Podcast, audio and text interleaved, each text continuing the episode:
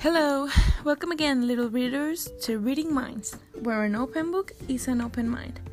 So, for those who still do not know me, my name is Nancy, and I'm really happy that you're listening right now, because thanks to you, our family is getting bigger each week. So, thank you for that. And today is March twelfth of twenty twenty-two, so let's begin. So, today we are gonna talk about another book. Last week we talked about the book of Anne of Green Gables, and I have to say that is one of the best books ever. So, if you are interested in family drama and love, maybe you should go one episode back and listen to it, because I'm sure that if you haven't read it, you are gonna love it. Maybe just a little bit, maybe a lot, that maybe you can get to the point of being obsessed with it like me. But um anyways um go and listen to the last episode, and then we'll talk about it. So today's book is good. Um it's a fiction book, something really different than the other books that we talked about a few episodes ago. So today's book is called The one hundred. I read it like a few months ago, but I'm not gonna lie, I saw the Netflix show first and I really loved it. So when I knew that there was a book about it, I immediately looked for it and read it. I have to say, um, it is very, very different than the show. Um, also, that almost everything changed, but it's not bad. I mean, it's a good change and the story is still good. So, now we're gonna start talking a little bit about the author of this book. She is an American writer. Her name is Cass Morgan. She studied English literature at the universities um, such as Brown and Oxford. Morgan um, right now lives in Brooklyn, New York, and is known for her young adult science fiction novels. Um, The one hundred was her first novel, uh, with which she achieved like great international success after being adapted as a television series by the Sci-Fi Channel, and which already has like seven seasons. I think this is the first author that doesn't come from Wattpad, and I'm not saying that that's something wrong or bad. I mean, it's great.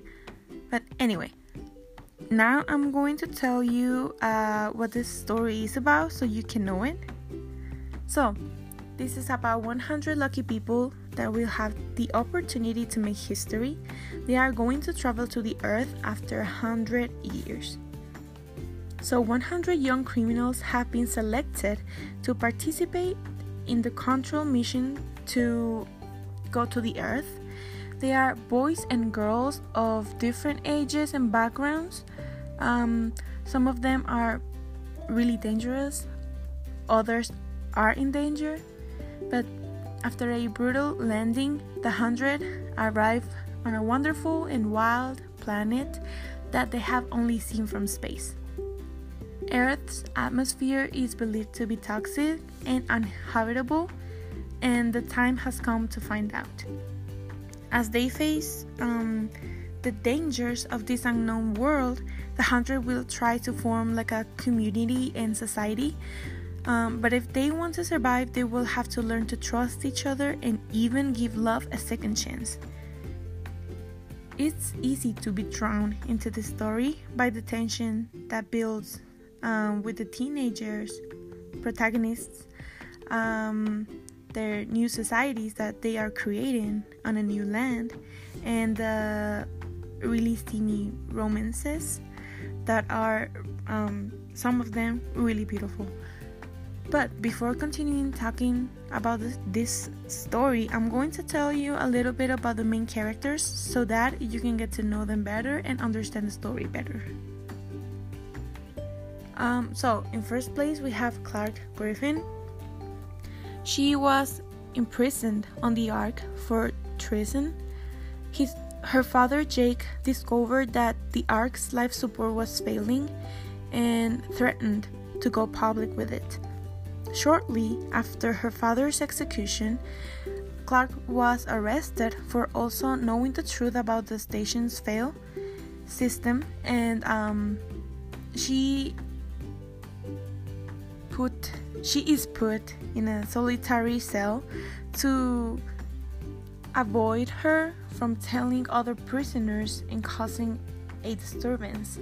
Once on Earth, Clark became the leader of the Ark's survivors, known as the Sky People or the Sky Crew. Then in second place we have Octavia Blake. She was imprisoned not for a crime she committed, but for existing. The Ark had like a strict policy for only one child per family. While her mother did a good job of protecting Octavia, her brother Bellamy became irresponsible and created a situation where Octavia was caught and imprisoned. Octavia continued feeling like an outcast on Earth, and instead of staying with the Sky People, she reached out and became one of the grounders, or part of the people who lived in the Earth. Then we have John Murphy. He was jailed because he started a fire. As a child, Murphy was very sick, and his father stole medicine to try to help him her- to survive. His mother got drunk, blaming John for his father's arrest and execution. Murphy set fire to the house of the officer who arrested his father, who only managed to arrest him. And then, last but not least, we have Bellamy Blake. He is Octavia's brother. He pretends to be like a police officer to be able to enter the ship that takes the one hundred prisoners to the Earth and to be able to be with his sister. He fights with himself and with the others, um, and he goes to great lengths trying to keep all the one hundred alive. He is willing to make hard decisions to ensure the survival of his people, especially with the threat that the Earthmen pose. Now, being a science fiction trilogy, the end of these um, books is totally open and unfinished. Uh, it's pretty weird, but I'm liking the T V series a lot more than the book itself. And don't get me wrong, the book is really good, but the history of the T V series covers everything in the books. Of course, it has many changes, but they are not bad changes. But I have to say that it is only my opinion. There may be people here which consider that the books are better than the series, and it's totally fine. So yeah, with this, um, today's episode ends. So um, this is all about this book. There are, I think, three parts of this book, but I cannot say a lot because I don't want to spoil you. So I bet that you will read this book after this little and interesting review. And if you are a big fan of fiction, and well, you can talk about your opinions and comments in the Reading Minds website. Um, this is all for now. I really appreciate your support, guys. So again, thank you so much for being part of this little reading family. And you can listen to You, Me, and Words podcast on Spotify to find more books and different genres that I'm sure you will love. So stay tuned for next week's episode. Be safe. Have an amazing week. Bye-bye.